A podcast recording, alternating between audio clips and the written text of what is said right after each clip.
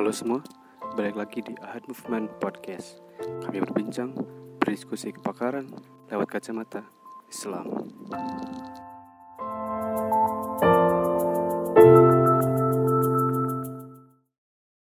Oke, Baik, pertanyaan selanjutnya nih Bu. Oh ini ada uh, kasus dari salah seorang sahabat, sobat Ahad. Uh, katanya saya tinggal di kosan bareng teman. Teman saya punya penyakit kelamin berupa sifilis dan yang satunya lagi punya jamur. Apakah kedua penyakit tersebut dapat menular? dipilih satu lagi apa? Jamur Bu, jamur. Oh, oke.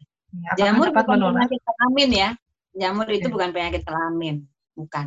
Ya. Bukan karena zina. Kalau sifilis bisa karena zina. Kalau udah dewasa. Tapi bisa aja sifilis kongenital. Jadi ditularkan dari ibunya, ibunya mungkin dapat dari bapaknya, ya. Itu baru. Uh-uh, ya. Tapi tidak eh, apa namanya kalau penyakit jamur itu bukan penyakit eh, itu infeksi jamur ya karena lembab. Ya. Ya. Terus uh, tadi Jadi- ada sifilis. Uh, terus Ya, pertanyaannya pertanyaannya apakah bisa menular? Karena mungkin ini ha- apa khawatir mungkin ya, sobat Ahad, Ya. takut tertular juga.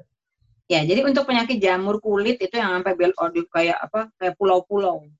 Nah, ini Hmm. banyak sekali di Papua ya karena mereka tidak mandi ya. Itu eh, kayak eh, kemarin kami saya angkatan kami itu pergi ke sana itu benar-benar kayak pulau-pulau gitu lah kayak bermotif gitu.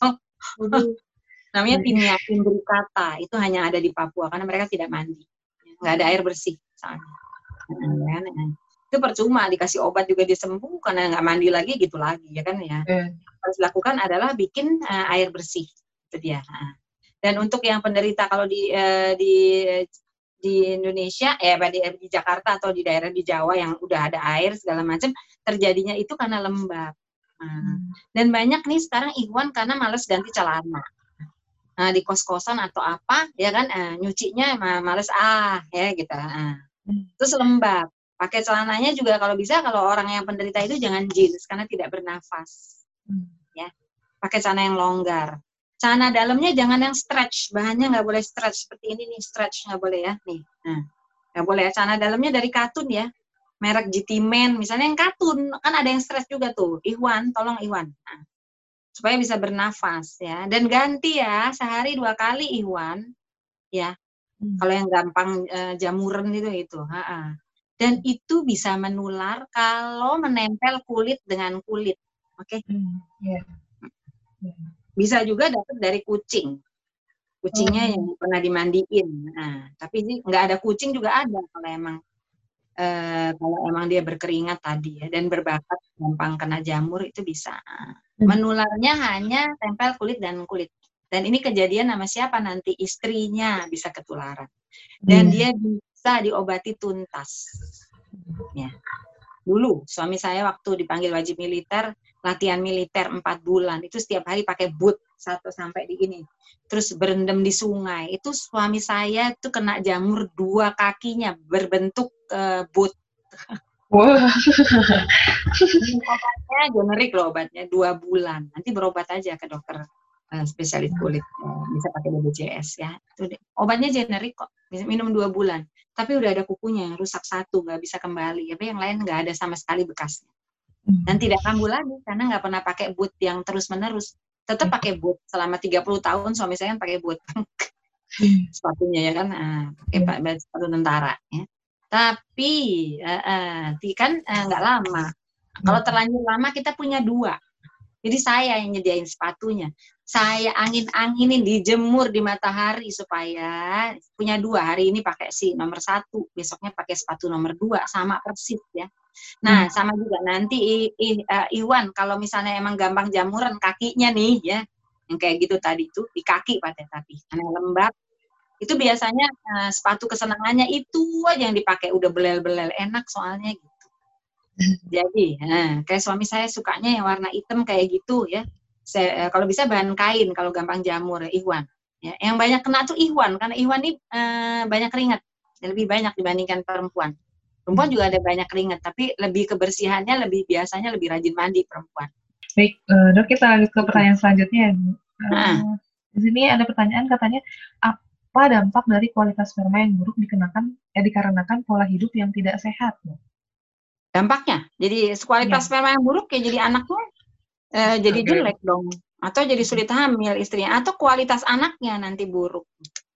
Makanya benar-benar dijaga sekarang. Termasuk begadang. Itu sangat jelek kualitas sperma karena begadang. Please, Hmm. Rasulullah tidur Ba'da Isa. Bangun sepertiga malam. Kenapa? Nanti kalau ada Aiwan sini yang punya asrama pesantren misalnya udah pakai akreditasi, tolong dong semuanya tidur Ba'da Isa.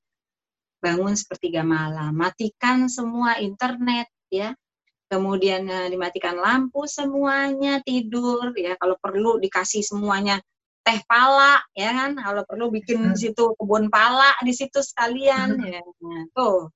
Dah bangun sepertiga malam dan seger-seger semua dan tingginya nanti tinggi sekali semuanya. Kalau begadang tuh bisa jadi kurang tinggi satu sama tadi Hmm. Oke. Baik, ke pertanyaan nomor 10 nih, Dok. Mm-mm. Eh, sebelum menikah, perlukah membahas hal-hal mengenai seks dengan calon pasangan? Jika iya, sampai batas mana? apa Apakah perlu Ah. perlukah membahas hal-hal mengenai seks dengan calon pasangan? Jika iya, sampai batas mana? mengenai apa Mengenai seks. Oh, eh, kayaknya enggak deh. Kayaknya yang KKB aja dulu ya.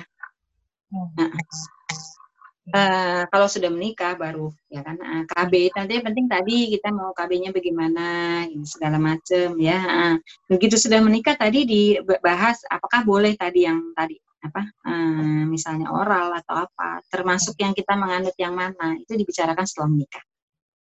Termasuk semuanya ya, bicarakan aja. Nggak apa-apa. siap. Tapi itu sesudah menikah dong.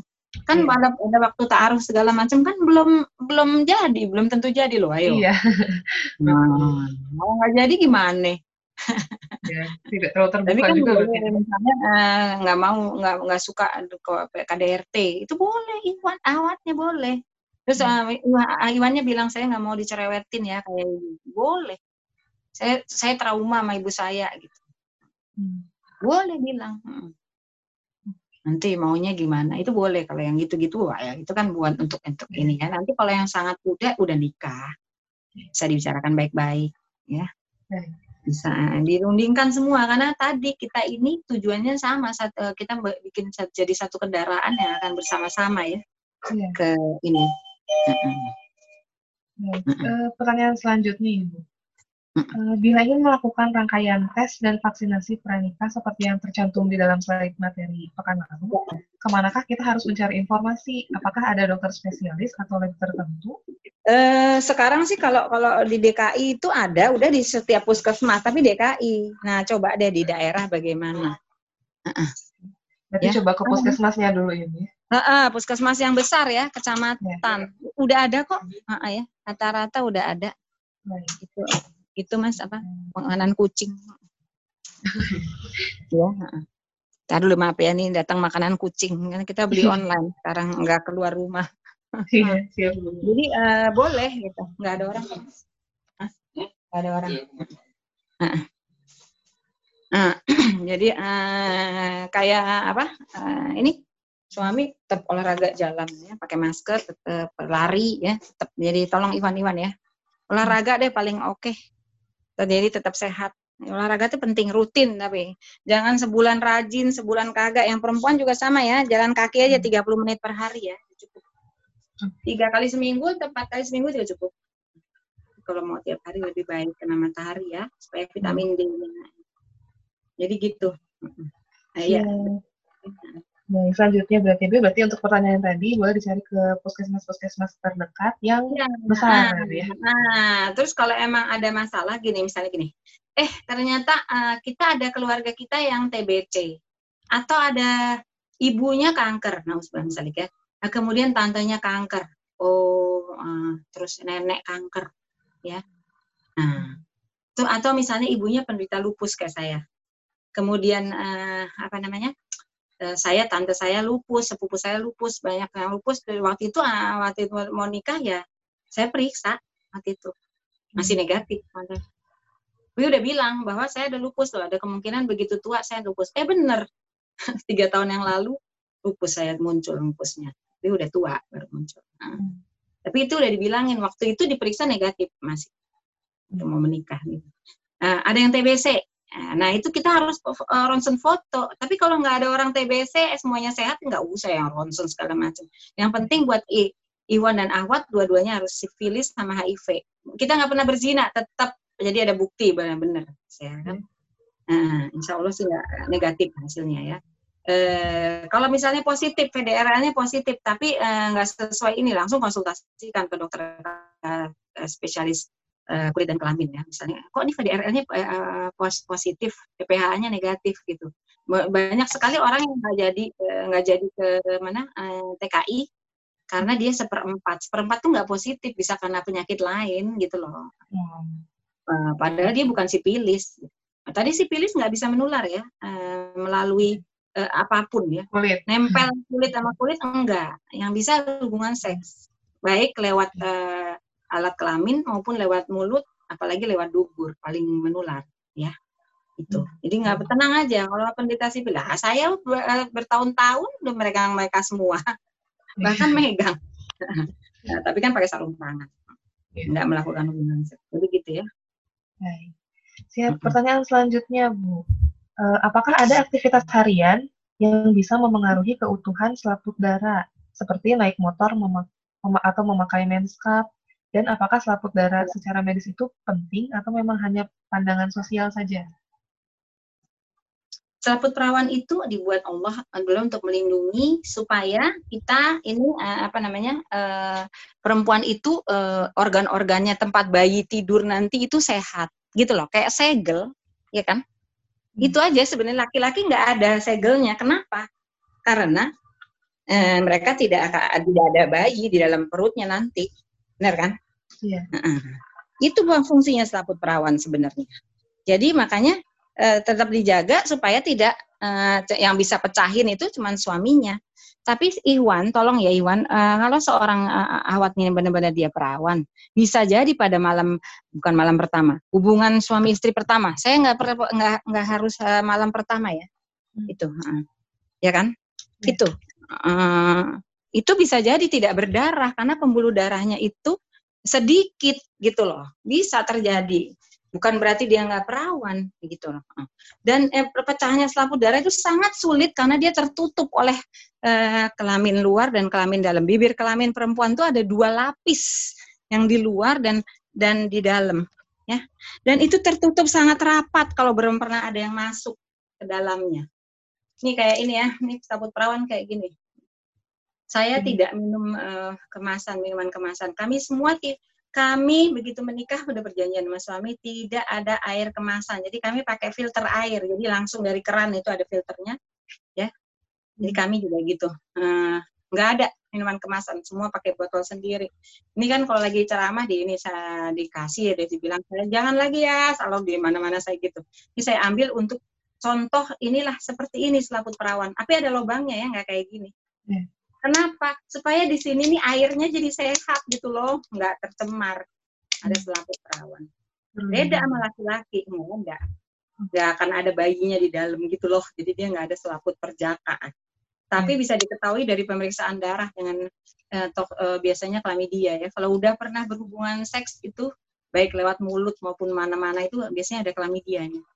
Hmm. Jadi harusnya seorang perjaka klamidianya negatif, pernah dicelup berarti ke lubang manusia ya. Atau lubang kemarin kita dampingi seorang laki-laki uh, apa uh, pemuda yang hobinya nyodomi itu uh, kambing sampai mati hmm. kambing. Ayam juga ada. Mainan jiwa itu mah perlu sahabat mah macam-macam urusan. Ngeri-ngeri ya bu. Uh, uh, jadi tuh ya. Jangan lupa ya. Hmm. hmm, kita juga ada yang seorang anak perempuan karena ibu bapaknya nggak pernah ada di rumah dia sama kakaknya kakaknya nonton film-film dengan hewan ya. Terus dia ngintip-ngintip kakaknya udah dewasa mahasiswa dianya baru umur 10 tahun. Datang ke saya waktu itu dengan kok aneh ya? Ini hukumannya aneh banget. Ternyata apa? Itu saya di RCM pas lagi di RCM masih di RCM ternyata dia ini eh, berhubungan seks dengan anjingnya yang besar. Hmm. niru yang film ditonton kakaknya Anak 10 tahun, perempuan. Itulah penting sekali orang tua ya. Oke? Hmm. Okay? Perawan itu nggak akan gampang pecah gitu aja. Jadi naik sepeda berdarah-darah saya ulang nggak akan pecah selaput perawannya kecuali setangnya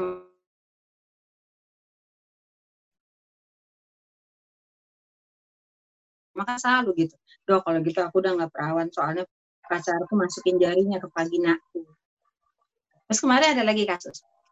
Dia udah pernah berhubungan seks dia udah tobat dia udah nggak gini. Eh, tapi eh, nggak eh, pakai jilbab ya. Terus dia ini yang saya dok gimana dong aku? Hmm, aku sih pengen jahit lagi itu selaput perawanku. Gitu aku aku nggak bilang sama pacarku bahwa aku udah nggak perawan gitu. mau dijahit. Sekarang bisa jahit selaput perawan ya. Hmm.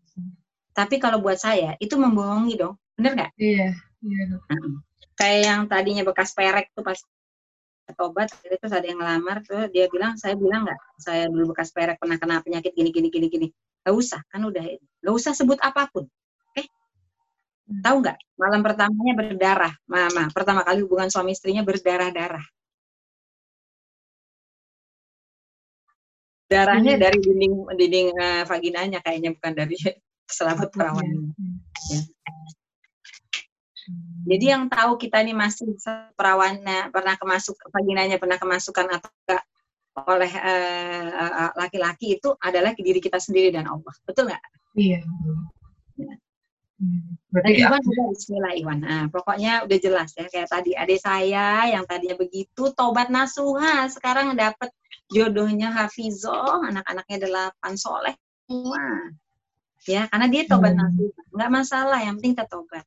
Si ada sebelum awal lepas dari leher, tobat. Yeah. Apa, setiap orang punya kesalahan. Bisa, insya Allah. Ya. Tapi kalau ruhi berarti Bu? Hmm, tapi kan kalau saya uh, itu agak-agak dimasukin gitu iya, kan. Tapi memilih untuk masih gadis enggak. Dan hmm. saya juga kalau memilih kalau cup buat yang eh, ibu-ibu uh, yang udah menikah juga enggak karena dia cup. Yeah. Cup itu kan nanti isinya gini tuh. Kayak ada isi darah ini.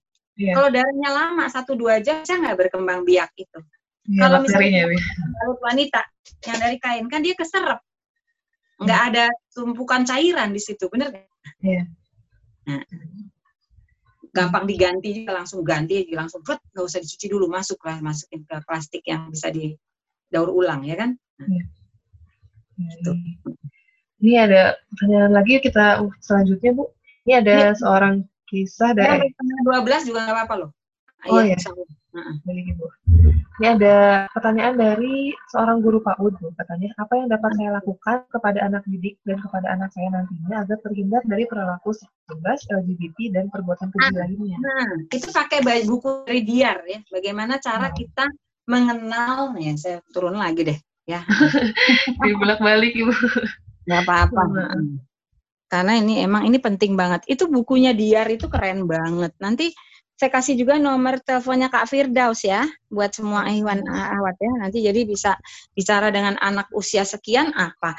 Ini, siapa aja yang boleh megang kita? Siapa aja keluarga kita? Itu ada ada posternya. Keren banget deh hmm. pokoknya. Saya sih salut deh. Itu mereka bikin begitu tapi kok kurang ngetop ya? Saya sampai bingung kenapa kok nggak ngetop Iya, yeah, uh, terpublikasi. Ya, uh, sambil pertanyaan berikut kali sambil saya buka ini. Oke. Okay. Uh, pertanyaan berikutnya, uh, dokter setahu saya resus darah orang beda ras juga berbeda. Apakah Apa itu? ras eh, resus resus darah orang uh, ya. yang berbeda ras juga berbeda? Apakah ya. hukumnya mutlak bila mengandung anak dari orang dengan beda resus darah maka akan keguguran terus? Bila iya, apakah kita harus membatalkan pernikahan tersebut atau ada solusi lain sebelum pernikahan? Ya, nah, Nah, resus itu memang kadang-kadang uh, jarang sekali kalau di Indonesia itu resus negatif itu jarang, tapi ada. Dan nggak tergantung suku bangsa, wallahu alam, itu nggak iya. tahu emang resus itu beda-beda. Kalau memang ternyata resusnya beda, makanya ini penting banget pemeriksaan pranikah. Ya. Uh, itu kegugu emang misalnya uh, suami kita resusnya negatif, kita positif, ya kan? Uh, ketika terjadi anak, anaknya ternyata ngikut suami resus negatif, ditolak sama badan kita yang positif. Tapi kalau emang iya udah cocok semuanya, berarti kalau emang iya udah mau tetap mau sama yang itu berarti kita konsultasi lengkap dengan dokter spesialis kebidanan langsung. Ya, bisa sekarang di, uh, dicegah atau apa? Bisa. Bisa juga loh, ternyata anaknya sama sama kita, bisa. Suami resus negatif, kita resus positif. Eh, anaknya resus positif, bisa. Dan itu ada antisipasinya. Siapa ahlinya? Dokter kebidanan. Begitu tahu uh, misalnya calon kita negatif, negatif bicarakan langsung dengan uh, ini. Beda beda resus kita bicarakan dengan tadi ya dengan dokter kandungan ya langsung. Pokoknya semuanya tanyakan pada ahlinya. Ini penting sekali. Tanyakan pada ahlinya. Ini sangat penting sebentar ya saya. Gitu ya. Mungkin untuk resus sudah terjawab ya. Ya, baik. Untuk kasus penanganan pada akhirnya dan dicek dari awal dan bisa dicegah. Nah, bisa, bisa diantisipasi. Tapi kalau emang berat sekali nanti jadi repot apa-apa, keuangannya kurang atau bagaimana ya udah mungkin uh, bukan jodoh, ya kan? Uh -uh. Nih, jadi ini ada namanya kayak gini. Nah, aku dan diriku berharga. Hmm. Oke, okay? dia ada tahapannya. Jadi untuk PAUD segala macam ya. Nih. Nih, aku siap jadi diriku. Ya kan? Nah, ada nih. Jadi macam-macam nih tahapannya tuh ada ya. Nah, itu keren banget. Jadi ada kayak poster gini ya. Nah, di dalamnya ada poster. Mengenal lingkungan sekitar. Yang mana yang boleh eh, megang kita atau apa ya. Oh. Iya.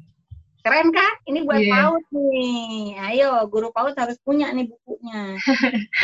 nah, nah, dari uh, Ibu Eli Risma, nanti saya share juga. Tolong diingetin saya. Uh, nomor teleponnya Kak Firdaus gitu ya. Psikolog yeah. ya beliau ya. Nah, saya yeah. sering jadi pembicara berdua nih. Nih, silahkan itunya alamatnya. Nih, boleh nih. Sahabat Diar. Uh, uh, sahabat Diar. Uh, Instagramnya, at sahabat Diar Facebooknya sahabat diar, diarnya besar. Kalau uh, Instagramnya sahabat diar kecil-kecil, at sahabat diar ya. ya. Ini hmm. saya aneh banget kok kayak gini bagusnya kok nggak populer gitu loh, hmm. ya kan? Di sini ada ya, misalnya uh, si ini baru pulang, ada cerita nih. Nih, ada termometer perasaan buat anak-anak. Kalau dapat hadiah, oh. aduh keren banget. Masya Allah ya kan? Allah, uh, ya kan? Tips untuk ayah bunda, berikan pengertian kepada anak-anak terkait apa itu perasaan, bagaimana ekspresikan perasaan dengan tepat. Keren ya? Ya, Ini semuanya kayaknya harus punya deh, bukan hanya guru PAUD. Yeah. Calon ibu dan ayah harus punya semua, oke? Okay? Nanti yeah. saya kontak uh, Pak Kak Firdos segera. Kalau boleh jadi pembicara, mau? Oh, boleh banget Bu. nanti kita kami masukkan ke list ini. Iya, nanti biar bicara deh di uh, ini saya masukkan salah satu beliau adalah beliau. Saya sering sekali sama sama beliau berdua. Hmm. Jadi pembicara untuk uh, kursus orang tua biasanya ya. Hmm. Nah, saya ini tentang pendidikan anak berarti ini. Iya, segala segala umur bukan hanya nanti ya. Uh, uh. Nih, iya. Kak main yuk, ini boneka kesukaanku dan sangat berharga bagiku. Kak Gaga punya nggak uh, sesuatu yang berharga? Aku juga punya ini sesuatu yang berharga. Kata guruku, perasaan dan tubuh kita sungguh berharga dibanding benda lain yang kita miliki. Jadi kita harus menjaga, tidak boleh disentuh oleh sembarang orang. Nah, guys ya. Uh, uh. Emang ada ya bagian tubuh yang nggak boleh disentuh? Nah, ini nanti di mana aja ya. Yang nggak boleh disentuh misalnya dada kelamin ya. Uh, kayak kelamin kalau saya selalu bilang uh, kita ngomongnya kelamin itu nggak boleh disentuh misalnya anak segini. Kenapa? Karena itu sama sama mata kamu. Kalau mata kamu diculek gimana? Itu ba uh, bagian tubuh kita yang sangat berharga. Ini nggak boleh ya. Oh iya nggak enak bu disentuh. Sama ini juga nggak boleh ya. Uh, oke? Okay? Gak usah bilang itu nggak boleh, itu daerah kelamin. Wah, nggak bisa aja umurnya-umurnya kan.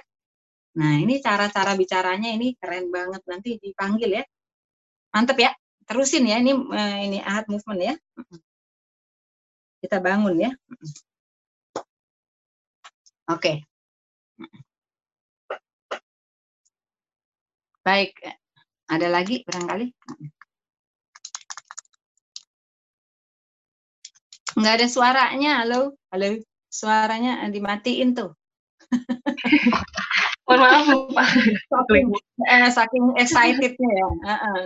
Ternyata ada semua ya yang kita nggak tahu kan selama ini benar nggak? Iya betul. Eh, terus Oke, saya, selanjutnya saya ada. kan pernah bicara di gereja Katolik. Uh, di sana kayak giniannya Oh. keren banget loh. Mereka tuh siap. Makanya benar-benar loh, mereka tuh siap. Gereja Katolik sama Protestan pernah ke PGI juga tuh mereka tuh untuk keluarga tuh benar-benar loh. Dan be- disuruh banyak Hmm. anak, ya anaknya dididik dengan benar. Mereka, mereka merebut semua yang ini yang bisa gitu loh.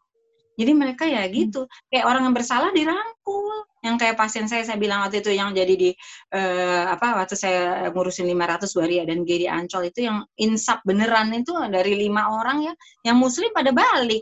Karena waktu dia mau sholat di masjid dijauhin. Nah, Hmm, nggak ada ya. yang ngerangkul. Sementara Stigma yang masyarakat berarti ya. Iya, stigma. Sementara yang Hmm. itu datang setahun kemudian. Saya bilang, kamu jangan pergi ya dari tempat ibadah kamu ya. Jangan pergi dari keluargamu dan ini saya bilang gitu. Udah, ini saya obatin dah.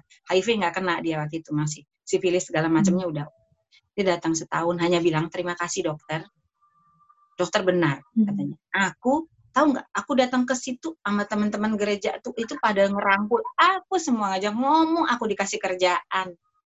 Aku diberi cinta. Hmm. Nah, nah, kan mereka prinsipnya kasih. Sebenarnya kasih itu kita loh. Iya. Bismillahirrahmanirrahim. Salah loh.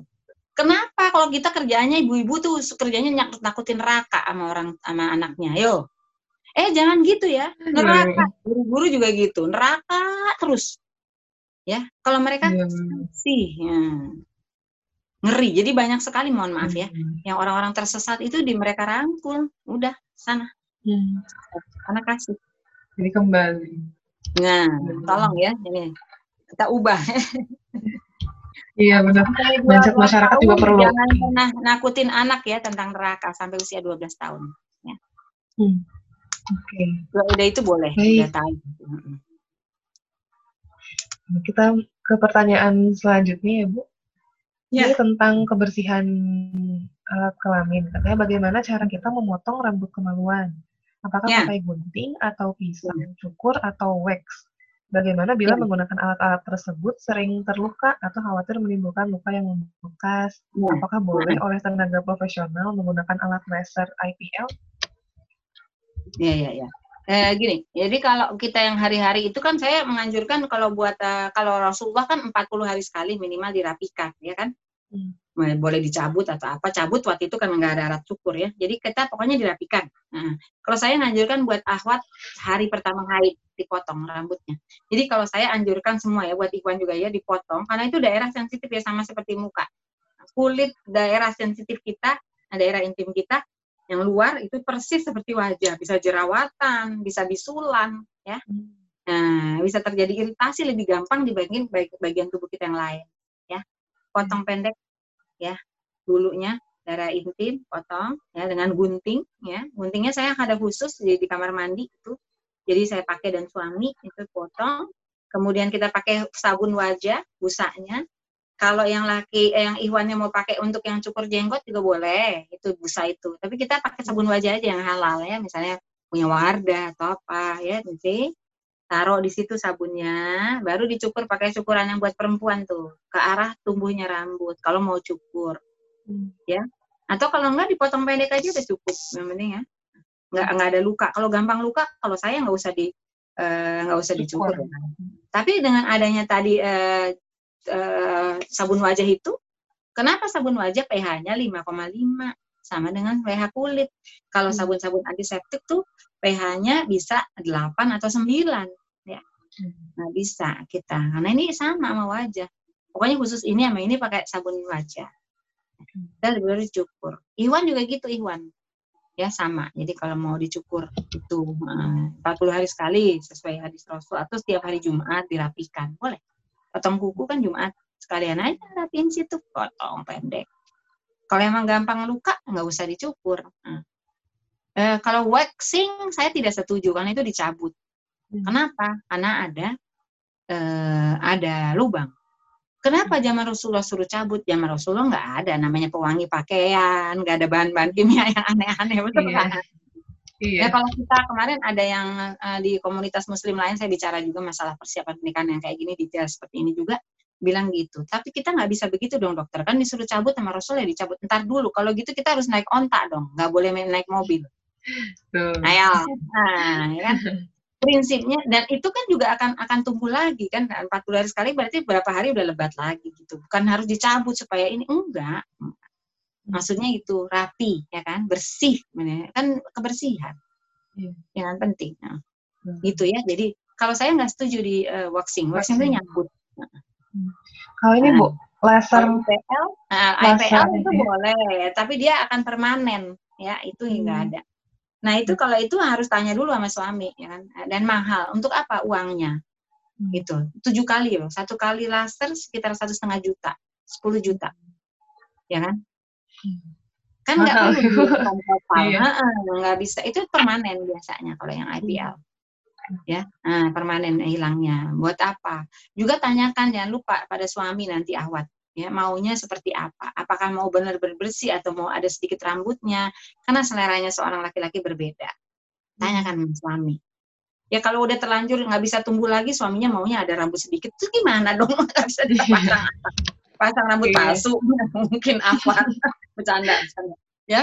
Yes, ini awkward tapi harus dibahas. Karena nanti yeah. banyak banget nah. ada yang sukanya udah nggak apa-apa saya potong pendek dikit ya supaya kayak misterius misalnya. Ah eh, eh, Iwannya bilang begitu. Ya nggak apa-apa. Kita turutin aja. Kan kita kan menyenangkan di badan suami termasuk yang tadi. Maunya apa? Kan gitu sama juga tolong ngomong sama suami eh, saya nggak suka deh baunya kayak gini mas mandi dulu ya. Tolong dilakukan Ikhwan. Kalau itu istrinya so, pokoknya semua perempuan tuh nggak suka bau keringet eh. males. Hmm. mau kayak apa gantengnya baiknya kalau udah kalau udah bau eh males. Nggak nafsu. Nah, jadi nggak nggak siap nanti melayani suami ya. ya lalu nih ada pertanyaan lanjutannya katanya apakah boleh bila menggunakan cara yang sama misalnya dicukur atau pakai gunting tapi dilakukan oleh mahram boleh dong sama suaminya. Boleh itu kan terserah itu kan permainan berdua. Itu nanti kalau jadi suami istri silahkan. Selama tidak melanggar syariat ya. Hmm. Tadi kalau misalnya ada yang eh, ada yang uh, yang uh, ada dua terbagi dua. Ada yang boleh oral ada yang boleh enggak kan gitu ya. Kan hmm. Ya kalau kita nggak boleh oral ya jangan oral tapi kalau boleh ya lakukan nggak masalah tadi dengan syarat tadi ma, keputihan seorang cairan dari vagina seorang perempuan nggak boleh masuk mulut karena najis cairan hmm. bening seorang laki-laki itu nggak boleh masuk mulut karena najis itu haram ya kan hmm. jadi lap basah dulu lap kering makanya siap Nah, sperma boleh nggak? Boleh, kalau mau. Tapi kita boleh menolak sebagai istri karena jijik. Ya kan? Ada yang nggak jijik, ada yang jijik. Protein bagus. Protein makan ikan aja sama ini ya kan. Nah, boleh hmm. kita menolak. Dan itu suami juga harus mengerti, nggak boleh maksa. Nggak bisa, karena ini nggak apa-apa. Ini tidak haram, kan boleh, bukan najis. Ntar dulu istrinya jijik. Kira-kira kalau gitu kita jadi uh, zolim nggak sama istri? Ya kan? Lelaki terbaik di antara kamu adalah yang paling baik terhadap istrinya. Jangan salah gitu doang emang kenapa kan apa apa nggak mengurangi apa pun kan ya, ya kan? Ya. kalau nggak boleh ya. jangan dikerjakan. Kita nggak menganut ya ini nasnya nggak boleh. Ada yang nah tambah uh, ustazah saya ada dua pendapat juga nih ada yang boleh ada yang yang nggak boleh bilangnya gitu. Itu kan tempatnya baca Quran. Ya kan? Cuman sekarang kan oh ya yang terbaru ya ternyata odol sikat gigi itu masya Allah itu mematikan virus COVID ya. Oh. Makanya Masya Allah, tahu nggak? Rasulullah tiap habis makan sikat gigi. Ya kan? Uh, berarti kita uh, kan? Dia itu menggunakan siwak bukan ya kalau di Iya Rasulullah. Tapi kan zaman itu belum ada odol. Sekarang yeah. odol. Siwak juga ternyata mungkin bahan-bahan di situ bahan-bahan ya, alamnya di situ mematikan juga mungkin virus-virus ya karena. Okay. Tapi kalau sekarang kan odol ada halal juga kan udah nggak apa-apa kan yeah. mematikan. Mau siwak boleh, tapi jangan odol siwak karena banyak eh, ya kalau itunya takutnya pada nggak cocok tuh campurannya, ya kan? Oh iya. Kalau mau siwak siwak beneran dah siwak aja. Nah, tapi kalau cocok odol siwak boleh, tapi banyak yang nggak cocok nih aneh. Bahan hmm. pencampurnya. Nah, pasien saya hmm. banyak banget korbannya odol siwak. Karena nggak cocok gitu loh. Nah, mungkin bisa uh, masukan buat pabriknya mungkin dibikin yang lebih lunak gitu kayak enzim ya kan? Yeah udah halal juga ya. Enzim itu kan bahan pencampurnya dibikin yang nggak bikin mem eh, membuat alergi. Sayang karena itu isinya kan siwak ya kan. Yeah. Ya kalau paling aman ya siwak asli kalau mau siwak. Kalau saya sih odol biasa yeah. karena saya sensitif sekali. Hmm. Itu juga hmm. kita beli dari pabrik yang uh, benar-benar produk Indonesia yang nggak boleh juga yang mendukung eh, hal-hal uh, yang tidak sesuai dengan Pancasila. Ngerti maksud saya kan? Iya, iya, ngerti Bu. Baik. Oh Iya. iya dong. Eh, kemarin kita produk-produk yang negara yang eh, apa eh, melecehkan eh, Betul. Rasulullah kan kita kan blok, Iya. kan? Mm-mm. Ya gitu sama. Baik. Nah, untuk pertanyaan yang tertulisnya, Bu, sudah habis nih. Tapi karena masih ada waktu, mungkin saya buka untuk du- dua pertanyaan dulu deh. Iwan kan Iwan, Iwan nih eh, suka jarang nanya nih. Apa apa Iwan, tenang aja, apa-apa. Ada Ahwannya juga nggak apa-apa kok, ya. Nah, nanti kalau Oh. ada yang khusus Iwan juga boleh ya. Saya ngom, eh, ini share sebentar di didalemin lagi yang masalah eh, segala macam tadi penis apa segala itu ya. Nanti saya akan eh, dalemin lagi lebih itu mungkin sebentar kan yang lain udah. Sama Pak Iqbal yang penting. Heeh. Baik. Ya. Untuk eh, Sobat Ahad mungkin eh, yang mau bertanya boleh mengacungkan tangannya, raise hand di sini, atau boleh di, diketik di kolom chat, atau mungkin barangkali malu, boleh di chatnya ditujukan ke saya. Oh ini ada ya, udah yang mengacungkan tangan oleh Umu Ara. Boleh Teh Umu Ara? Silahkan dinyalakan mikrofonnya. Ini menikah ya. Ya. Eh, siang dok, assalamualaikum. Nah, Waalaikumsalam warahmatullahi Eh, ya, ini saya mau bertanya sebenarnya Tuh sebenarnya udah 55 Iya. tahun. Jadi eh, harusnya kan udah udah itu udah mulai menopause ya dok ya. Ya. Tapi ini malah mensnya tuh malah dua kali sebulan gitu, Ya, malah ya. lebih lebih sering dan banyak sekali gitu. Ya. Apakah itu normal ya dok? Ya. Eh, terus mungkin terus sakit sih mensnya gitu apa eh, perlu diperiksakan ke dokter atau gimana ya dok ya terima kasih Iya, sama-sama. Dan kalau mis tadinya eh, Afan uh, Umu Ara, tadinya beliau tiap bulan itu teratur. ya tiap bulan eh, Kali sehari aja. teratur Eh, sekali sebulan aja. Eh, iya udah tiga tahun ini sih jadinya jadi Baik. sebulan tuh dua kali gitu Baik, malah lebih baik. rajin daripada saya gitu Iya. nah, iya. Jadi itu adalah tanda-tanda menopause. Jadi orang mau menopause itu bisa jadi itu jadi namanya kita sebut perimenopause atau premenopause. Menopause itu bisa aja loh umur 3 57 ya, sama 56. Heeh. Eh, tapi itu sebenarnya sangat jarang. Nah, yang kita khawatir adalah ada penyakit ini. Jadi, tapi kalau eh, premenopause bisa ya, misalnya umur 47 udah mulai kok mensnya jadi tiga kali sebulan dan banyak sekali. Nah, ini harus hati-hati. Kalau umur 47 berarti itu normal. Biasanya habis itu akan berhenti pelan-pelan. Tapi kalau umur 55 masih seperti itu berarti khawatir ada miom, ya. Itu. Ada atau ada penyakit apa karena usia bisa terjadi sesuatu. Makanya segera. Kalau saya begitu usia tua kemudian ada yang beda dari biasa, segera periksa ke dokter spesialis kebidanan dan kandungannya. Ahwat banyak. Begitu ya Umu Ara. Mohon ibunya dibawa untuk berobat. Ah, gitu ya dok ya. Atau apa, smear ada- kenapa?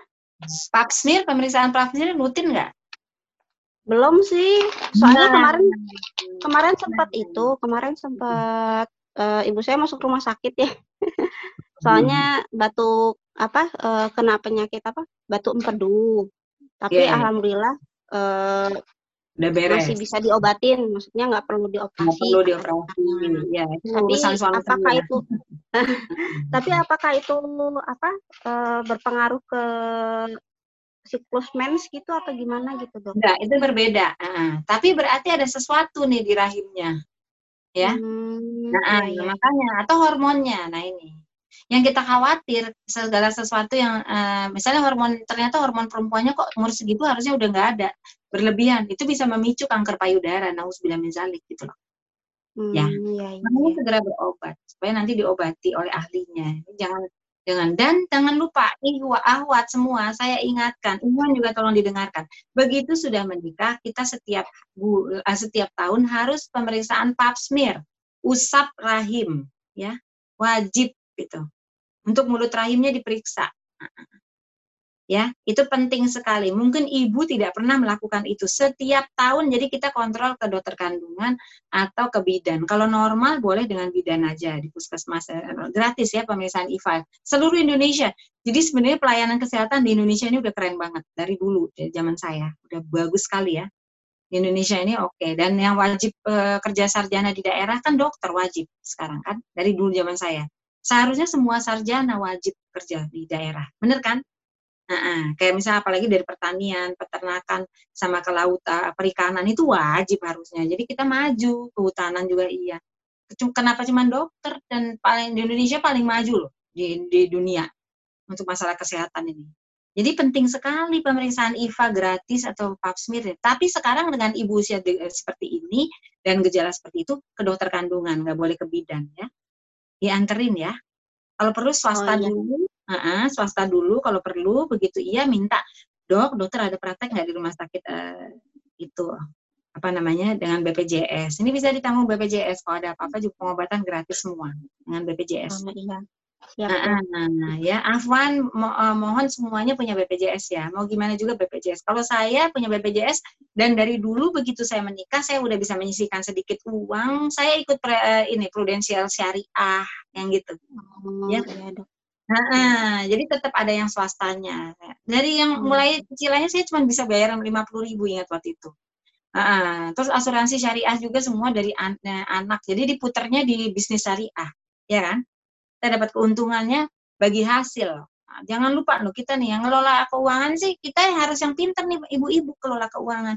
Jadi saya ingat sekali, masya Allah, waktu itu eh, anak saya masuk hmm, SM, SMP apa SMA itu ya uh, waktu itu ya. Uh, ya anak saya dapat beasiswa ya di Melbourne. Tapi kan pesawatnya harus beli sendiri.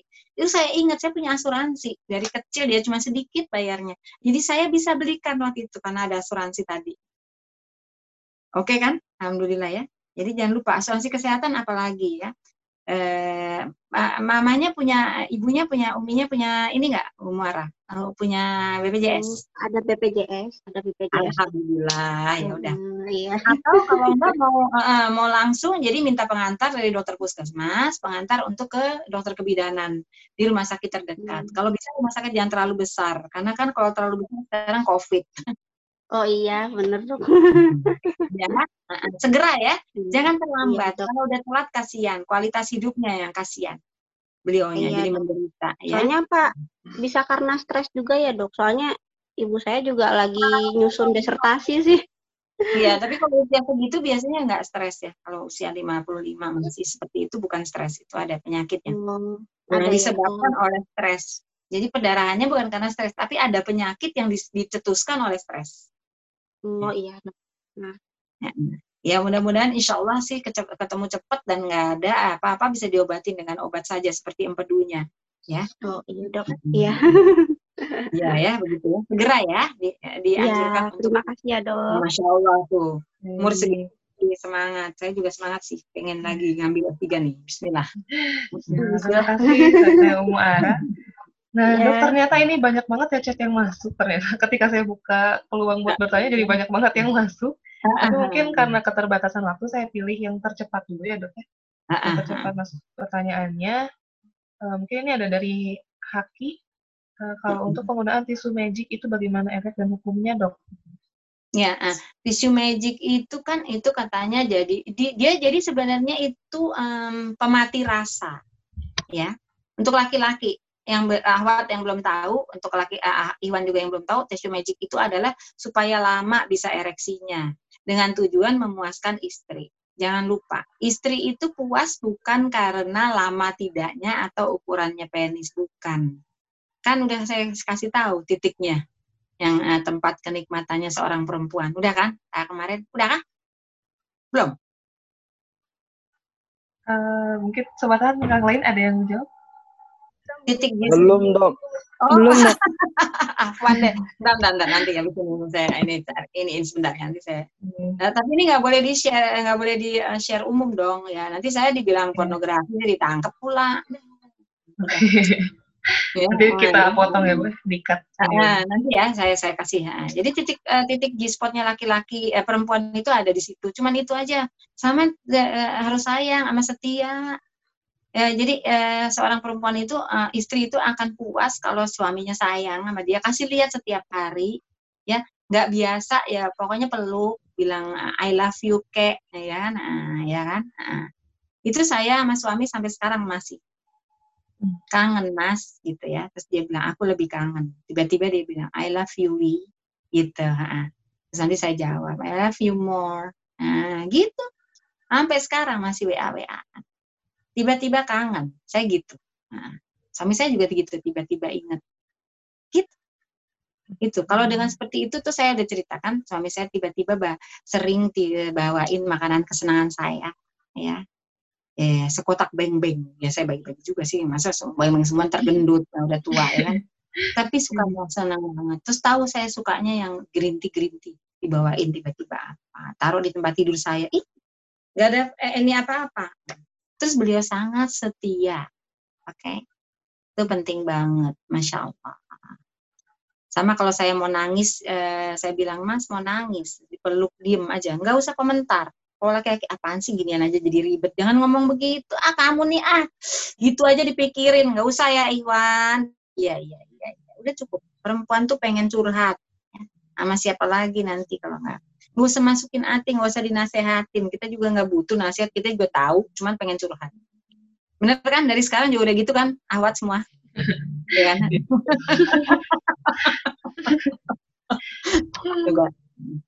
Ya. Tapi kita juga gantian jadi tempat curhatnya lah, eh, suami kita juga. Jangan dicerewetin, jangan di ngomongin juga, diem aja dengerin. Ya. Apalagi suami, paling nggak mau di, di nasihat. Kalau kita diem dengerin juga jadi kenikmatan seksual seorang istri itu bukan dari ukuran tadi, bukan tadi lama tidaknya. Ya tapi kalau sebentar banget ya nggak kesenggol dong ya nggak. Hmm. Ada istilah maaf ya kalau di luar peltu. maaf kalau ada yang tentara pangkat peltu ya kan. Nempel metu ditempel udah keluar spermanya kan gitu. itu nah, itu juga itu sih nggak gitu. Tapi nggak perlu pakai tisu tisu magic segala macam itu. Itu jadi pemati rasa jadi nggak berasa jadi nggak berasa. Kan kalau maaf ya kalau uh, ini uh, apa penis kegeser ini uh, kegeser dinding vagina itu kan dia jadi tadi jadi ini ya kayak maaf deh ya maaf ya kayak orang suka coli gitu deh. Tapi kan ini lebih uh, se, apa se, uh, lain ya kan dengan tangan orang. Kan beda uh, ada ininya segala sensasinya segala nanti udah menikah itu kan? Itu jadi supaya itu nggak berasa gitu jadi lama gitu loh. Uh, tapi kan nggak perlu. Wah, tadi yang penting tadi tahu titiknya. Boleh atau enggaknya? Selama dia halal ya boleh. Tapi buat apa? Kan gitu. Mengapa mesti pakai alat bantu segala kalau nanti kita udah bisa, misalnya mau uh, minum itu juga boleh, yang herbal herbal herbal aja, ya kan? Apa? Ah, kenapa? Sini di sini, di sini. Nah. Oh ya. Ah, ah. Baik. Nah, nah, jadi sama itu, nah, nah, nyari kucing kita. Kita sekarang temannya kucing empat. Nah. obat kuat, obat kuat. Ntar dulu halal apa haram nggak? Saya pernah dapat pasien ya. Karena dia nggak pede sama dirinya sendiri ngapain sih pakai obat kuat? Selama makan sehat sih oke. Okay. tuh sauda oke okay banget. Ya. Nggak usah pakai yang aneh-aneh deh ya. Saya punya pasien ini beneran terjadi ya.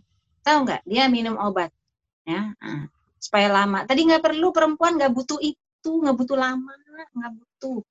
Yang penting tahu titiknya. Sebentar saya kasih. Ya ya. Jadi dia dia itu uh, apa namanya uh, minum obat kuat nih Tahu nggak ereksi berapa? 48 jam itu kesakitan ya jerit-jerit. Nah. Jadi kayaknya kesumbat ke pembuluh darah yang di ujung ini. Jadi akhirnya saya yang nanganin waktu itu. Waktu itu saya lagi jaga di bagian bedah, ingat banget tuh di bagian urologi. Waktu itu saya di RSCM. Jadi kita itu uh, ini apa? Uh, kan itu pembuluh darah keisi ya kan kayak spons itu kan ini keisi darah. Ya kan kesumbat di sini kan obat kuat tadi bikin bikin nyumbet ya jadi akhirnya di terpaksa dikasih pisau di sini dicet jadi keluar darahnya. Tuh. Nggak usah, gak usah. Efek sampingnya itu jadi nggak usah nggak usah.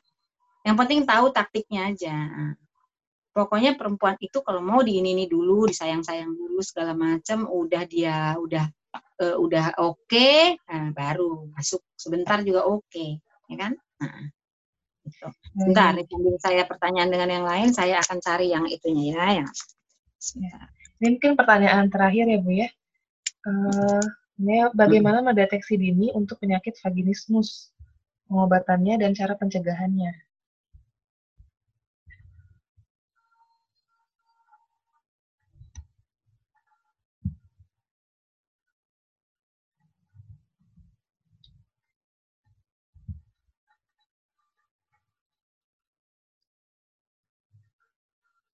Ya, Sobat Ahad, uh, sambil menunggu mungkin karena keterbatasan waktu ya, kami mohon maaf juga untuk pertanyaan-pertanyaan yang mungkin tidak terjawab hari ini. Semoga nanti itu tidak menyurutkan semangat Sobat Ahad untuk belajar, bisa mengikuti kelas-kelas uh, pendidikan seksual pranikah yang lainnya juga. Semoga bisa terjawab juga di tempat lain. Semoga mungkin barangkali kita bisa jadi mengadakan kelas selanjutannya, sesi selanjut-selanjutnya mungkin ya. Uh, jadi mohon maaf untuk beberapa pertanyaan yang tidak terjawab karena lumayan banyaknya yang masuk ya. Luar biasa sekali nih sobat semangat sekali. Mungkin yang terpilih adalah yang ditakdir, ditakdirkan Allah untuk dijawab di forum ini. Baiklah dan kita tunggu ibu ibu dokternya. ya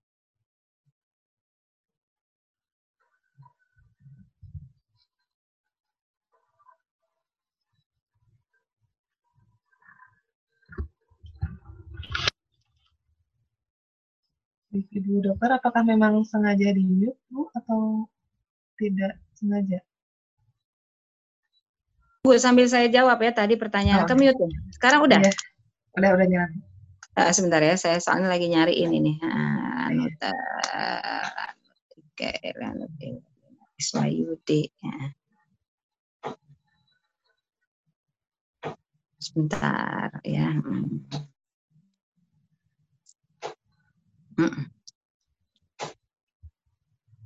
Sebentar, saya carikan dulu.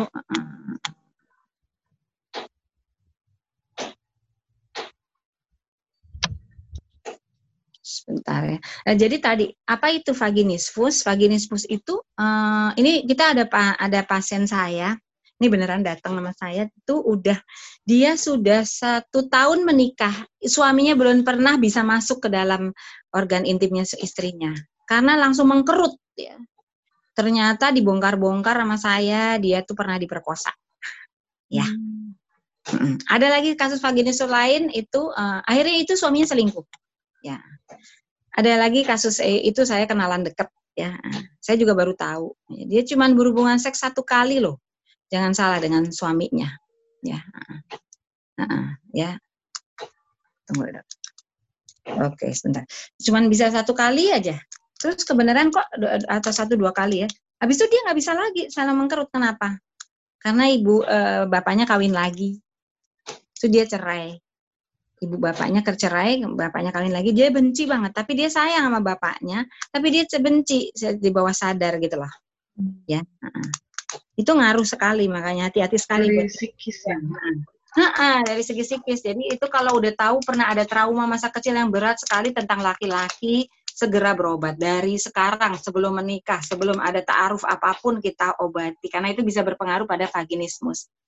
Hmm. Itu waktu itu uh, kayak yang kenalan saya yang baik sekali itu dia satu kali dua kali udah akhirnya berapa tahun dia nggak pernah bisa melayani suami karena nggak bisa masuk dia dia kesakitan jerit-jerit terus ya, karena itu tadi trauma karena sama bapaknya ya Padahal bapaknya dia nggak ngalami kekeruan uh, seksual, nggak ada kekerasan, nggak ada apa, tapi bapaknya tadi nikah lagi dan ibu dia lihat ibunya banting tulang kerja. Padahal ibunya pejabat juga pegawai negeri, tapi pokoknya nggak pernah di rumah. Jadi kayak gitulah, jadi dia tuh trauma banget, jadi seperti itu. Setelah tiga tahun nggak bisa hubungan seks, tapi hamil waktu itu langsung. Jadi orang-orang nggak ngerti kalau ada masalah. Curhatnya cuma sama saya. Dan setelah tiga tahun itu akhirnya suaminya selingkuh. Setelah suaminya selingkuh minta-minta maaf dia mau hubungan dia dipaksain gitu hubungan ya uh, saya hmm. cobain kasih pelicin segala macam eh kena penyakit kelamin karena dia selingkuh suaminya oke okay. dah uh. Terus sekarang udah bercerai ya dengan suaminya itu nah, dia nggak berniat menikah lagi tuh karena dari awal tidak diobati gitu loh nggak didetek. Hmm, ini penting sekali deteksi kita yang tahu bagaimana kita trauma hmm. saya dari keluarga bercerai tadi eh, saya sempat benci maksudnya. Tapi karena saya ditaruh sama ibu saya di eh, ayah pengganti tadi yang saya bilang. Kalau ada terjadi keluarga bercerai tolong kasih ayah pengganti atau ibu pengganti ya ibu saya tidak menikah lagi tapi saya diinapkan di rumahnya om uh, om saya ya. Hmm. yang uh, ini oke. Okay. Afan ya Afan nggak enak. Ini nggak boleh di share ya please. Nggak boleh. Nanti saya ditangkap. Ya. Itu letaknya selaput perawan itu kan di sini ya. Uh, tuh, ya oke. Okay. udah kelihatan ya? Lihat bu Ikhwan ya Ahmad juga asal tahu ini di sini di spotnya perempuan itu di situ oke okay? hmm. ya ini makanya eh, kalau hitam sekarang kan dalam eh, sekarang kan kita MUI kan eh, apa eh, boleh hitam kalau zaman dulu itu di hitam tuh semuanya dipotong loh. Jadi kita nggak ngerasain apa-apa kayak di Saudi itu kan Saudi kan makanya kan kalau di hadisnya eh, boleh hitam tapi sedikit. Nah kalau zaman dulu itu perempuan-perempuan di Saudi itu yang paling barbar kan ya itu makanya turunnya agama Islam di sana itu dipotong hmm. habis nih klitoris nih klitorisnya nih ah, ya hmm. ini tempat kenikmatan seksual seorang perempuan bukan di dalam vagina jadi nggak ada urusan Ikhwan dengan namanya besarnya atau apa-apanya nggak ada urusan lamanya segala nggak ada makanya kalau emang merasa bahwa e, nggak e, bisa lama dulu dan pengantin baru pasti nggak bisa lama karena kan baru kaget-kaget gitu cepet nanti. Ya nggak usah pakai-pakai tisu-tisu segala macam itu itu bahan kimia. Kita nggak tahu cocok atau enggak segala macam. Ini ya di sininya aja dulu nanti ya. Di sininya dulu di apa deh maunya diapain di sebelah situ. Nah eh, tanya sama istrinya ya. Dipegang-pegang atau apa. Tapi jangan kasar karena itu sangat sensitif. Ya sama seperti G-spotnya laki-laki itu di situ dulu. Nah, begitu udah kira-kira dia mau eh, apa eh, mencapai yang kenikmatannya baru dimasukkan, boleh. Itu gampang, nggak ada urusan deh sama segala macam. Dan itu akan terjadi akan lebih gampang kalau merasa dicintai dan tadi setia. Ini penting sekali buat perempuan. Perempuan tuh urusannya cinta, laki-laki sperma, ahwat. Makanya dalam Islam itu udah bener. Kalau suami minta nggak boleh ditolak, ya kan? Dengan syarat tadi lagi nggak haid kalau lagi haid gimana? Ya pakai tangan, tangan kita. Ya kan gitu. Tangan istrinya. Pokoknya harus keluar dulu gitu. Itu bicarakan deh nanti kalau udah menikah berdua maunya bagaimana kalau lagi haid. Nggak boleh ya, lagi haid nggak boleh. Lewat dubur juga nggak boleh ya. Itu ada soalnya kalau lagi haid dia lewat dubur. Atau haidnya udah tinggal sedikit kok oh, nggak tetap nggak bisa masih kebuka pembuluh darahnya. Ada kemungkinan tadi. Oke? Okay? Udah ya, satu lah yang buat yang laki-laki ya sebentar. Di perempuan urusannya cinta ya pakai pelicin vagina ya tadi ya yang durex, figel, kayak jelly penting. Ya. Ini perawatan daerah intim nanti saya share ya. Oke, ini ada. Tuh, tunggu dulu ya, laki-laki mana ya? Laki-laki. Nah, nih produksi sperma 150 ribu per hari. Ini G-spotnya laki-laki di bawah sini nih. Ya, Iwan eh Awat ya.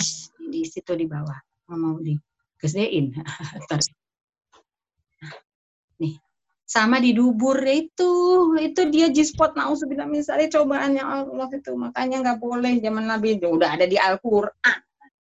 Begitu pernah kesenggol dari dubur udah selesai prostat.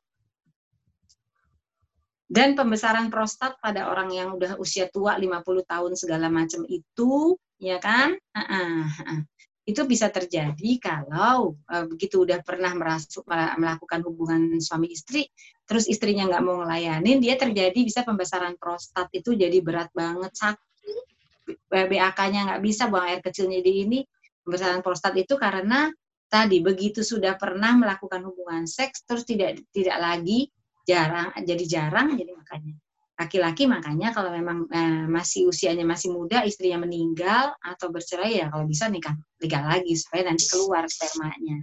Atau tadi olahraga kalau nggak mau itu pokoknya harus keluar spermanya ya. Nah, tadi. Kalau udah pernah melakukan hubungan seks kalau belum sih nggak ada urusan masih masih eh, itu alasan. Jadi banyak banget kalau di barat yang bukan berdasarkan agama ya kalau gitu anak muda harus bisa diajarin coli dari umur 5-6 tahun. Ada tuh seksual eh, di situ supaya nggak pembesaran prostat nggak ada urusan. Hmm. kalau udah pernah melakukan baru. Beda karena beda sekali ya. Hmm. ini ini ada bukti-bukti ilmiahnya semuanya. Jadi nggak main-main. Tapi kalau mereka sengaja dicari-cari supaya itu ya kan? Nah, dan ini makanya kalau orang di sodomi itu ketagihan. Itu makanya susah sekali. Bahkan yang maaf ya yang di pesantren-pesantren. Itu udah pernah sekali udah ini kan kita lagi nanganin ya. Eh, saya nggak sebut pesantren apa. Beberapa anak laki-laki di suatu pesantren tingkat SMP dikeluarkan karena saling sodomi. Pesantrennya Ihwah ya maaf. Hmm.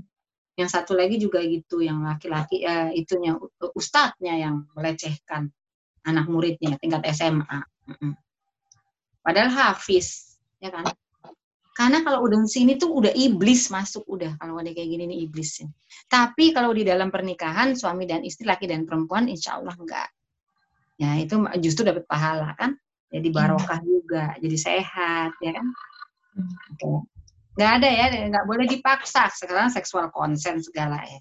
Ya ya tadi eh, laki terbaik adalah yang paling baik terhadap istrinya. Kalau istrinya lagi capek kenapa maksa sih kalau enggak kalau enggak minta tangannya aja tolong deh pakai tangan aja. Kalau enggak saya tuh butuh banget nih keluarin. Bilang aja Iwan ya.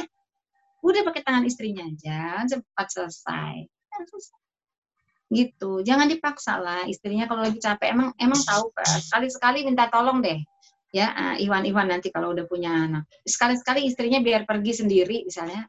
Terus Iwan ngurusin aja dua jam. Pasti pusing banget ya apalagi ke kita nih wanita bekerja kami wanita bekerja ini tetap pekerjaannya sama dengan laki-laki di luar. Kayak misalnya saya dokter. Sama pasien-pasien saya keluhannya. Sampai rumah kita tetap pegang eh, tega- tetap pegang rumah loh jangan lupa. Makanya suami saya sangat hargain. Jadi suami saya sayang banget nggak pernah bentak nggak pernah ini ya tapi saya juga hargain beliau karena beliau lurus orangnya. Semua pas suaminya halal nggak mau. Korupsi waktu aja nggak mau kerjain BPJS pasien banyak teman yang kabur jam 11 siang karena eh, apa gajinya dikit Nah, kalau beliau enggak sampai jam segitu makanya kita bantu ya bisa kan berdua ya nanti ya suami istri ya jangan lupa tujuan kita satu ridho Allah Oke, ada pertanyaan lagi yang men- menyangkut ini yang G-spot tadi udah ya. Jadi nggak usah pakai-pakai obat kuat segala ya. Aduh, aneh. Malah yang banyak banget yang besar-besarin penis disuntik oli. Ada pasien saya disuntik oli malah bleber ya kan. Dikiranya itu istrinya puas. Ada yang pasang susu ke pakai jin. Udah sirik. Astagfirullah. Oh iya pakai dukun, dukunnya mati, meninggal. Udah gitu jinnya pergi, akhirnya tinggal logamnya di situ. Saya yang ngeluarin. Ada, Eh, kita nih eh, pengalaman udah. Buat apa? Jadi itu mitos, mitos sekali bahwa perlu lama, perlu besar itu la, itu mitos. Ikhwan. Udah udah tahu ini ya, jangan lupa. Nih, oke. Afwan. Nih. Aduh, nggak bisa. tadi ya, yang tadi ya di spotnya perempuan ya. Nah, Laki-laki juga di situ aja. Nah, layanin, layanin itu bu- bukan berarti harus di eh, harus berhubungan eh, di eh, daerah intim. Kalau yang tadi buat Ivan ya, awat-awat layanin tuh bisa pakai tangan aja. Kalau emang capek banget bilang. Ivannya juga tolong ngerti. Sekali ini aja, maaf ya aku capek, capek banget nih, beneran capek banget. Ini lagi ini di sana belum beres ini. Maaf ya. Tapi udah udah oke. Ya, Mas mau diapain? Ah, oke. Abang mau diapain? Abi mau diapain? Oke. Kalau bisa lagi berdua jangan pernah ngomong Abi sama Umi seakan-akan cuman bapak dan ibu. Saya tuh kalau eh, bahkan di depan anak-anak saya kami selalu berdua memanggil ke, eh, nama eh, kesayangan, ada panggilan kesayangan. Apa deh boleh ya. Jangan Abi dan Umi. Jadi seakan-akan kita ini cuman ayah dan ibu dari anak-anak. Bukan, kita ini kekasih. Masya Allah. Baik, Bu. Ya, karena terbatasan waktu, ya walaupun ini masih banyak ya sebenarnya pertanyaan yang masuk, tapi mohon maaf kembali lagi ke sobat as sekalian, eh, beberapa pertanyaan tidak bisa dijawab karena keterbatasan waktu. Semoga sobat as tetap semangat buat mencari ilmu lagi di luar sana. Nah, sama saya boleh dikontak di dewiinongirana@gmail.com, oke? Oke, nah, berarti Ibu kalau misalnya ada yang mau meminta kontak nomor HP Ibu, apakah boleh diberikan? Kalau Atau yang email saja, Bu? Ada masalah yang sangat berat silahkan. Oke, Boleh kasih email ya? Kan boleh boleh telepon ya kan? Kemarin ada yang kasus-kasus yang itu itu tuh segala macam ada. Silahkan telepon saya bahkan kalau bisa saya periksa atau apa nanti bisa. Ah, ya kan? Oke. kalau emang ada yang eh, berat. Tapi kalau yang pertanyaan-pertanyaan tadi yang misalnya bisa dijawab eh, dengan email dengan eh, dengan itu bisa. Silahkan saya di email aja. Dewi Inong Irana at gmail.com misalnya saya ini sebentar ya Baik. Jazakumullah khair ya mohon maaf lahir batin sekali lagi Ya. Nah, Jazakumullah khair juga khair untuk ibu yang udah Hmm. berbagi sangat banyak ilmu, udah meluangkan waktunya. Nah, iya Sampai itu buka ya, yang ya. udah saya share uh, buat everyone ya. Ya. Nah, itu boleh ya sobat ahad di save eh, emailnya, di copy dulu di sekarang nih sebelum room zoomnya ditutup, di copy. Uh, kalau Nanti- nomor HP untuk yang darurat aja ya, karena saya Ya. eh, banyak sekali di depan pasien, kemudian Ya. Pendampingan apa-apa barangkali nanti jadi. Kalau kecuali kalau emang darurat sekali silakan telepon. Baik ya. Nah, terima kasih banyak kepada Ibu Dr. Dewi Inoirana sudah memberikan ilmunya, sudah meluangkan waktunya. Dan masih terima kasih juga untuk sobat ahad sekalian sudah belajar bersama di sini dengan penuh semangat. Nah, saya himbau lagi untuk sobat ahad boleh banget eh, beberapa ilmu-ilmu yang berguna di sini dibagikan kepada teman-temannya atau di Instagram story-nya. Jangan lupa tag eh, Dr. Dewi dan juga Mukman dan teman-temannya yang mungkin membutuhkan informasi tersebut. Nah, untuk memperbaiki kesalahan-kesalahan yang mungkin terjadi eh, dari forum kali ini, eh, kami meminta untuk Sobat Ahad mengisi kuesioner di link feedback yang akan dikirimkan di kolom chat Zoom dan juga di kolom chat eh, grup WhatsApp akan dikirimkan oleh tim Ahad Movement dan mohon untuk diisi agar eh, kami semua sama-sama melakukan perbaikan. Nah, saya juga menawarkan kepada Sobat Ahad sekalian untuk eh, barangkali mau berdiskusi lebih dalam bersama tim Ahad lainnya, boleh bergabung di grup WhatsApp Sobat Ahad yang linknya ada di bio Instagram Ahad Movement. Silakan join. Oh, kalau misalnya Dan- saya mau dimasukin ke situ juga boleh, walaupun saya Oh. nanti mungkin, mungkin ah, jawabnya agak lambat, nggak apa-apa ya. Kalau Iya. saya mau dimasukkan ke grup eh, WA itu silakan. Oh, Masya Allah. Terima kasih banyak, Bu. Iya, nanti mungkin akan kami Silakan. invite. Ya. Nah, mungkin Bu boleh disampaikan barangkali ada sedikit closing statement dari Ibu. Ya, itu sekali lagi jangan lupa kita selalu berpegang pada surat At-Tahrim ayat 6 ya. Ku anfusakum wa ahlikum naro. Ya. Jadi kita perbaikin dulu diri kita tadi kayak misalnya ada masalah-masalah kita perbaikin dulu sebelum menikah. Yang udah menikah juga nggak apa-apa baru tahu kita perbaiki diri kita. Kemudian keluarga kita ya, mulai dari pasangan kita dulu, kemudian ah, yang sama-sama yang tujuannya sama itu kemudian keluarga kita dulu baru kita keluar ya. Jangan lupa itu. Ini adanya cuma di Al-Quran. Itu prinsip kita tolong dipegang terus. Bismillah. Insya Allah kita semua bertetangga di surganya Allah. Kalau saya nggak ada, Amin. tolong saya dipanggil ya. Ini terima kasih banyak Ibu atas ilmunya. Mungkin sebelum ditutup, eh, boleh Sobat Ahad semuanya eh, menyalakan kameranya untuk sejenak untuk kita foto bersama. Nanti akan di screen capture oleh eh, tim Ahad Movement. Boleh ya? Nah sebentar ini lagi ya, narkoba, no seks bebas, no uh, HIV AIDS atau no narkoba, no seks bebas, no pernikahan terlalu dini. Persiapan penting. Bayangkan nggak sekarang, kalau kita nikah usia 14 tahun, kita ki- kira-kira bisa nggak? Nih semua yang eh, sobat di sini. Coba Sobat ada yang mau mencoba menjawab? Menikah di Mungkin usia nggak? 14 tahun. Mungkin nggak? Bisa. Hah? Apa? Bisa. Ya nggak bisa dong. Gimana mau didik anak? Kita sendiri masih galau. Masih anak-anak ya. Iya. heeh. Oh, Ya kan? maksudnya Nah, nah, Oke, kan menikah itu bukan cuma eh, jadi saya tuh nggak setuju sama orang yang bilang kita cepat nikah aja supaya nggak berzina. Loh, nikah itu bukan hanya untuk seksual. Nikah itu em, bikin suatu keluarga yang ma- eh, sakinah, mawaddah, warohmah yang menciptakan generasi baru yang sehat. Gimana anak 14 tahun mau jadi ibu? Ayo. Atau menjadi istri kan egois ya. Bener kan? Gitu, ya. Bisanya sih bisa masalah seksual doang, ya kan? Eh, Bukan itu. Tujuan pernikahan bukan seksual. Itu salah satu faktor yang penting. Nah, ini penting sekali ya. Penting sekali. Mencegah berzinahan ya dengan tadi mengisi waktu dengan hal positif. gitu. Zaman Rasulullah beda, nggak ada internet, nggak. Nah, eh, sehat semua makanan juga ya. Apa-apa zaman Rasulullah ada anak 13 tahun nikah, karena beda zaman. Ya, ini penting ya, makanya ya, tiga dulu nih. ya. Tapi yang ketiga sih sekarang kita no IMS HIV AIDS, no narkoba, no seks bebas, no IMS HIV AIDS. Pernikahan terlalu dini juga nggak baik sama sekali karena belum siap lahir ya. batin. Eh, Sobat Ahad mungkin yang belum menyalakan kameranya boleh dinyalakan dulu atau mungkin barangkali memang tidak ingin menyalakan juga tidak apa-apa. Nah, tadi Ibu apa gayanya seperti ini? Ya, Oke. Ini kita eh, ikuti three ya. zero ya, three zero, zero narkoba, zero HIV AIDS, eh, zero IMS HIV AIDS eh, eh, sama zero eh, zero zina Nah, nggak boleh zina ya Oke. itu ada loh Siap. di Indonesia kayak gini loh no zina loh padahal udah disebut Baik. Oke, semuanya siap-siap ya. Tim Ahad udah siap men- men-screen capture-nya ya. Oke, semuanya senyum. Ya. Satu, dua, tiga. Ya, ke slide yang selanjutnya. Satu, dua, tiga. Lagi slide selanjutnya. Satu, dua, tiga. Slide keempat. Satu, dua, tiga. Slide yang terakhir. Satu, dua, tiga. Oke, terima kasih semuanya. Boleh dimatikan kembali kameranya. ya Iya, terima kasih banyak Ibu. Ya Sekali saya izin ya nanti kalau ada Oh, acara ya. yang gua dengan Pak Iqbal saya boleh nanti sedikit menambahkan untuk khusus Ikhwan ya Insya Allah Baik.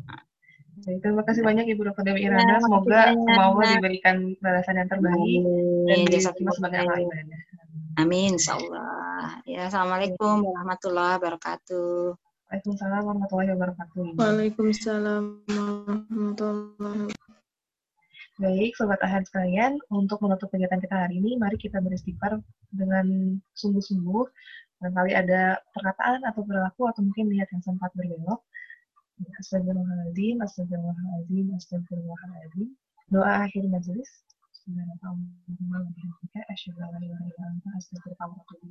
Dan hamdalah. Sekali lagi terima kasih banyak Sobat Ahad yang sudah mengikuti eh, webinar kita kali ini. Nah, semoga mendapatkan banyak ilmu dan ilmunya berkah. Saya tutup. Assalamualaikum warahmatullahi wabarakatuh. Waalaikumsalam warahmatullahi wabarakatuh.